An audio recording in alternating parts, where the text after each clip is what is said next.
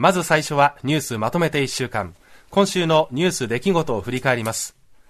今週のゲストコメンテーターは、流通科学大学専任講師、社会学者の新田正文さんです。おはようございます。おはようございます。お願いします。よろしくお願いします。それでは、新田さんとお送りするニュースまとめて1週間。まずは3月6日月曜日のニュースです。トルコ・シリア地震の発生からこの日で1ヶ月。犠牲者は5万2千人を超え、生活物資の提供や住宅の建設など、長期的な支援が必要になっています。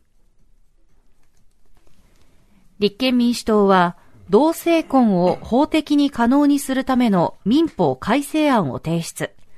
一方、岸田総理は国会での答弁で、同性婚の法制化について、国民の理解や議論が深まらなければならないと、従来の立場を繰り返しました。そして8日水曜日です。海外との貿易や投資で日本がどれだけ稼いだかを示す、今年1月の経常収支は1兆9766億円の赤字でした。比較可能な1985年以降、過去最大の赤字です。以上、週の前半のニュースをお伝えしました。ここで募金のお知らせです。2月6日にトルコ・シリア国境付近で発生した地震とその余震により両国に大きな被害が出ています。JNN、JRN 共同災害募金ではこの災害で被災された方々を支援するため皆様からの救援金を受け付けています。振込先は三井住友銀行赤坂支店普通口座9628608口座名は JNN、JRN 共同災害募金。お寄せいただいた救援金は全額日本赤十字社を通じて被災地の支援に使われます。皆様の温かいご支援をお願いいたします。詳しくは TBS ラジオのホームページをご覧になってください。ということで、まずはトルコ・シリアの地震発生から1ヶ月ということになりました。このニュースいかがでしょうか？はい。あの、これで、あの、1ヶ月経ったわけですけれども、私、あの、東日本大震災のですね、被災地に、あの、定期的に行ってきてるんですが、はい。ええ、あの、その時のちょっと経験を踏まえて考えるとですね、はい、これからあの、どういった問題が起きるかっていった時に、やっぱり住宅の問題ですね。え、まずあの、仮設住宅をやっぱり作ってですね、はいえー、で、次にやっぱり食料、これをどうやって継続的に支援していくかっていうふうな、まあ、非常に大きな、あの、課題がこれから出てくるというふうに思います。はい。で、ただ、あの、今起きているこの問題っていうのは、ええ、あの問題というかトルコとシリアの話に関して言うとですね、はい、あの、先ほどあの、ご案内されたトルコとシリア両国っていうふうな話で言われるんですけれども、え、非常に大きいのは、トルコの中に非常に多くのシリア難民の方たちがい。らっしゃるっていうことで、で、これがですね、あの、やっぱり仮設住宅で、そもそもこうキャンプ生活されてた方を、どういうふうな形でこう住宅を供給するかっていうのは非常に大きな問題あると思うんですよね。で、これは、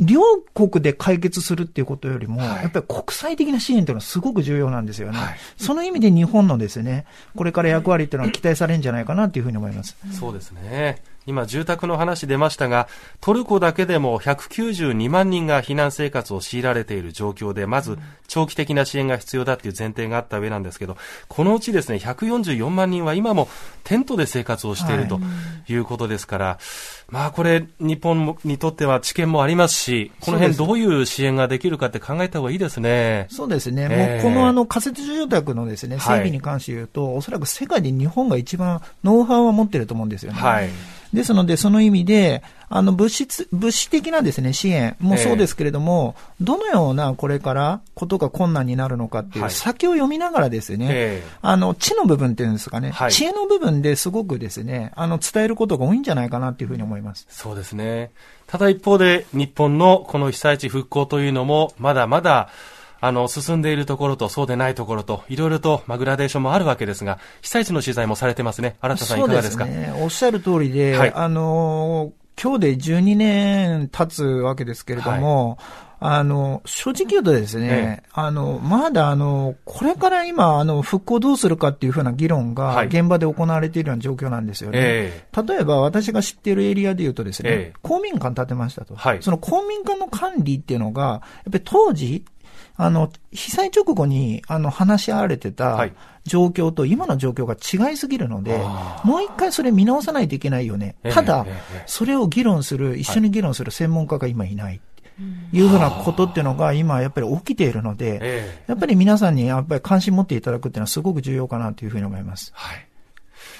それからですね、立憲民主党が同性婚を法的に可能にするための民法改正案を出しました。あの、立憲に関しては2019年にもですね、同じ趣旨の法案を提出しているという過去があるんですが、この時は審議されずに廃案となりました。あの、今回の動き、どのように受け止めますか？はい。あのー、このですね、どういうふうにしてこう同性婚をですね、合法化するかっていうのはすごく大きな難しい話だなというふうに思います。はい、で、オランダがですね、ええ、あの、世界で初めてこの同性婚を合法化した国っていうのが知られているんですけれども、はい、まあ、最初ですね、この同性カップルのその登録パートナーシップ制度っていうのが行われて、はい、で、次にですね、進んでいったのが、その結婚の法的メリットをですね、はい、どういうふうな形で、えー、提供するかっていうんですかね、提供っていう言い方はちょっと良くないかもしれないですけれども、まあ、平等の観点からや、あの、実現していくかっていうふうなことで、プロセスが進んでいったんですね。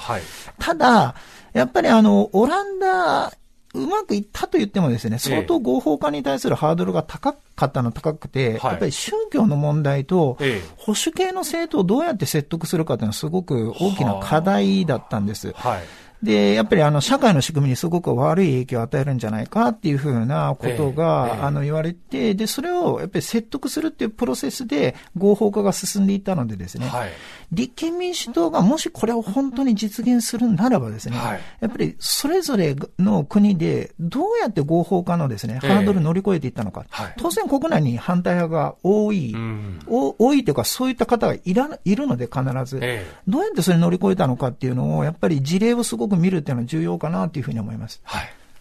それからもう一つ、今年1月の経常収支のニュースがありました、過去最大の赤字というニュースなんですが、このニュース、どのように受け止めてますか？はい、これがですね、あの、短期的な問題なのか、長期的な問題なのかっていうふうなところで大きく話変わってくるかなっていうふうに思います。はい。で、おそらくこのラジオ、あの、聞きの方も、えー、なんていうんですかね、やっぱりロシアとウクライナの話であったりとか、はいあの、様々その海外の状況でこういったその経常収支の赤字が続いてんじゃないかっていうふうに、えー、あの、理解されている方も多いと思うんですけれども、はい、ただこれは、本当にそうなのかっていうのは、はい、やっぱり議論多くあるので、えー、もしかするとその日本が今後、はいまあ、少子高齢化も含めてですね、はい、生産よりも消費の方が多くなっている国になってんじゃないかと。で、そうするとですね、どうなるかって言ったときに、やっぱりこの今円安ですごく皆さん苦しまれてますけれども、はい、この実は経常収支の赤字っていうのは、円安をもたらすというふうなことが考えられるわけですよね。通貨価値が下落するってことですよね。で、そうすると当然輸入品が割高になって、やっぱりインフレだったりとか、消費者のですね、購買力の低下っていうのを招くことになってしまうので、まあその意味で、これを短期的な問題と考えるのか、長期的な問題と考えるのか、やっぱり政治であったりとか、あの、私のような、あの、立場の人間は、短期的で終わらなかった場合、どうなるのかっていうふうなことを考えながら、議論していかないとですね、あの、やっぱりそ、ここに関してはすごく、やっぱりあんまりポジティブに考えると良くない。はい、あの、最悪の結果どうなるのかというふうなことをですね、考えながら政策を行っていかないといけないだろうなというふうに思います。はい、ここまで今週前半のニュースをお伝えしました。では、週の後半、昨日10日金曜日です。アメリカバイデン政権は、10月から始まる新たな会計年度の予算教書を発表しました。中国に打ち勝つためとして、国防費を3.3%増やして要求。一方、富裕層への増税や社会保障負担の引き上げなどで、今後10年間で財政赤字をおよそ410兆円削減する方針を打ち出しました。はい週の後半のニュースをお伝えしました。今お伝えしたこのバイデン政権予算教書発表というニュースがありました。これどう思いますか？はい、あの、このバイデンさんのですね、この予算教書の中に、はい、あの、超富裕層へのですね、あの、課税強化の話が出てました。これは非常に大きな、あの、トピックかなというふうに思います。はい。で、なぜこれ大きなトピックかっていうとですね、えー、あの、ここ近年、そのアメリカで何が問題になっているかっていうと、この政治的分極化っていうふうに、えー、あの、言われますけれども、右派と左派がもう対立してですね、なかなかもう議論ができないような状況っていうのが起きているんじゃないかと。えー、これ政治的分極化っていうふうに言います。はい、で、これをですね、この超富裕層へのですね、課税強化っていうのが、なんでしょう、政治的分極化っていうのを促進するのか、はい、それとも解消させていくのかっていうふうなところで、はい、非常に大きなですね、これ論点になるし、これから大きな動きになっていくんじゃないかなというふうに思うんですね。うん、で、えー、やっぱりこう、超富裕層に対して、どれぐらい課税するのかっていうのは、今現在その富とか権力が、この超富裕層にどれぐらい集中しているかって話と繋がってくると思うんですね。で、課税強化した方がいいんじゃないかっていうふうに考えている人は、超富裕層がですね、税制の抜け穴とかだったりとか、補助金っていうような、今の政府から支援されてんじゃないかっていうふうな批判をされてるのと、あともう一つですね、一部の人たちに富が蓄積されることによって、はい、社会的な不安定だったりとか、それこそ先ほど私が言ったようなですね、はい、意見の対立っていうのをもたらしてんじゃないかと。えー、つまり格差だったりとか、うん、政治的なですね、あの、こう、議論がなかなかできにくい状況っていうのが起きてんじゃないかっていうふうな話があるわけです。はい、ただこれは、えーイノベーションがね、はい、それによって阻害されるんじゃないか。うん富裕層の人たちがですね、それでモチベーションが湧かないとかですね。はいえー、そういう。声が出るでしょうね。そうそう、そういうふうなですね、はい、ことも、当然そういう批判もあるのでですね、はい、この話をどうやってアメリカ国内でですね、議論していくかっていうのはすごく大きな課題っていうんですかね、うん、と思います。さっきの文局の話で言うと、まあこれ対中国っていう話ですけど、対共和党とか、うん、えー、その対文局解消といいますか、そういう議論っていうのがポイントになってきますね。そうですね。えー、民主党とその共和党の中で、はいあの、この意見っていうのをあんまりこう政治的なイシューにしすぎない方がいいかなっていうふうには思うんですよね。ただやっぱり、あの、先ほど政治的分極化っていうふうなことをちょっとお話しさせていただきましたけれども、中国の問題は、じゃあ右だったら右、左だったら左。この経済的な話も右と左っていうところで、全くこう、立場が異なる人とは、もう全然会話しないっていうんですかね、議論しないっていうふうなことっていうのが、世界的に起きてんじゃないかっていうふうに言われているので、まあこの問題は本当は右派、左派関係なくてですね、議論しないといけないんじゃないかなっていうふうに思いますね。ここまで今週1週間のニュースまとめてお伝えしました。